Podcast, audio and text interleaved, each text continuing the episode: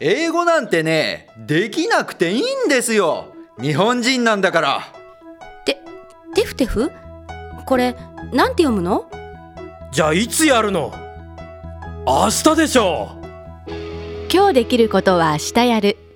明日になったら先延ばし。浪人排出率業界第1位の玉虫ゼミナールが0時をお知らせします。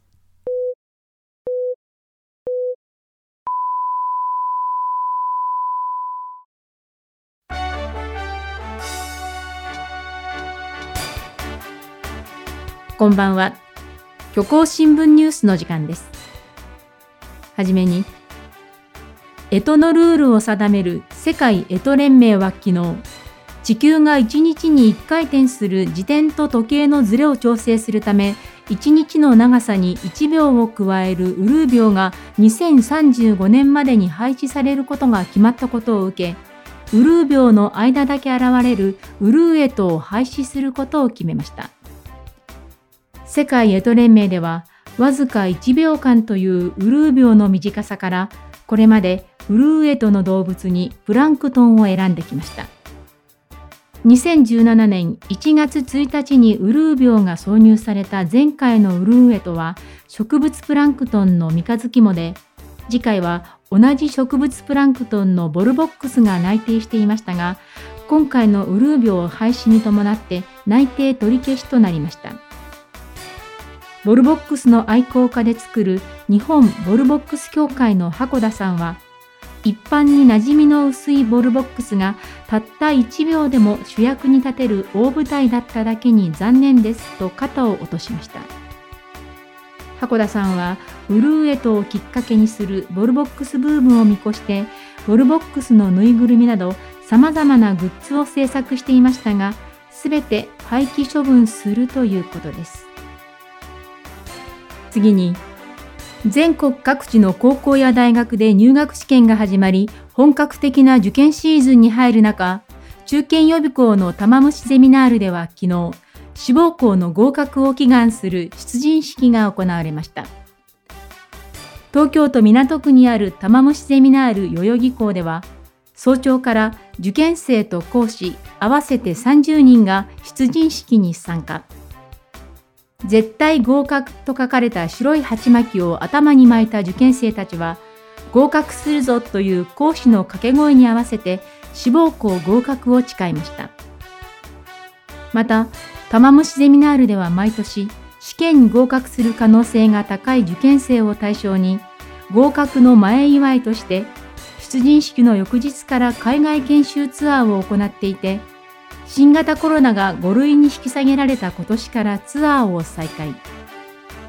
余裕の合格が見込める受講生たちは、今日から豪華客船に乗って東南アジア、オーストラリア、南極を巡る旅行に出発するということです。帰国は3月中旬頃の予定で、代々木校で受験指導にあたる森センター長は、海外に出て視野を広げた受講生のほとんどが来年の合格に向けて気合を入れ直していますと話しました。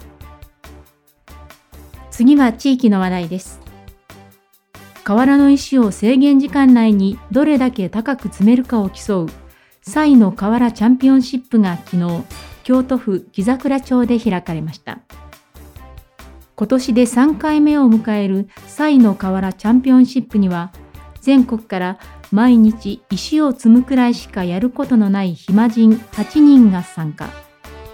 河原の石を3時間以内に最も高く積み上げた人が優勝になりますが、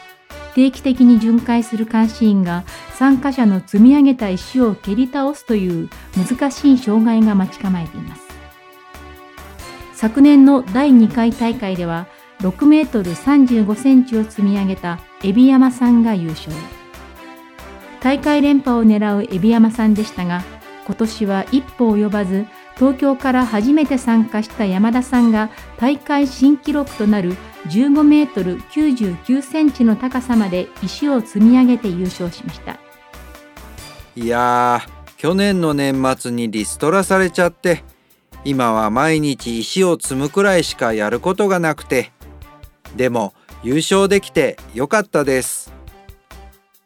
山田さんはこのように話し、優勝を喜びました。最後に今日の天気です。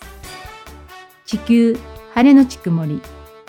ところによって雨か雪。寒冷地は寒く、熱帯地は暑くなるでしょう。虚構新聞ニュースをお伝えしました。このまま引き続き、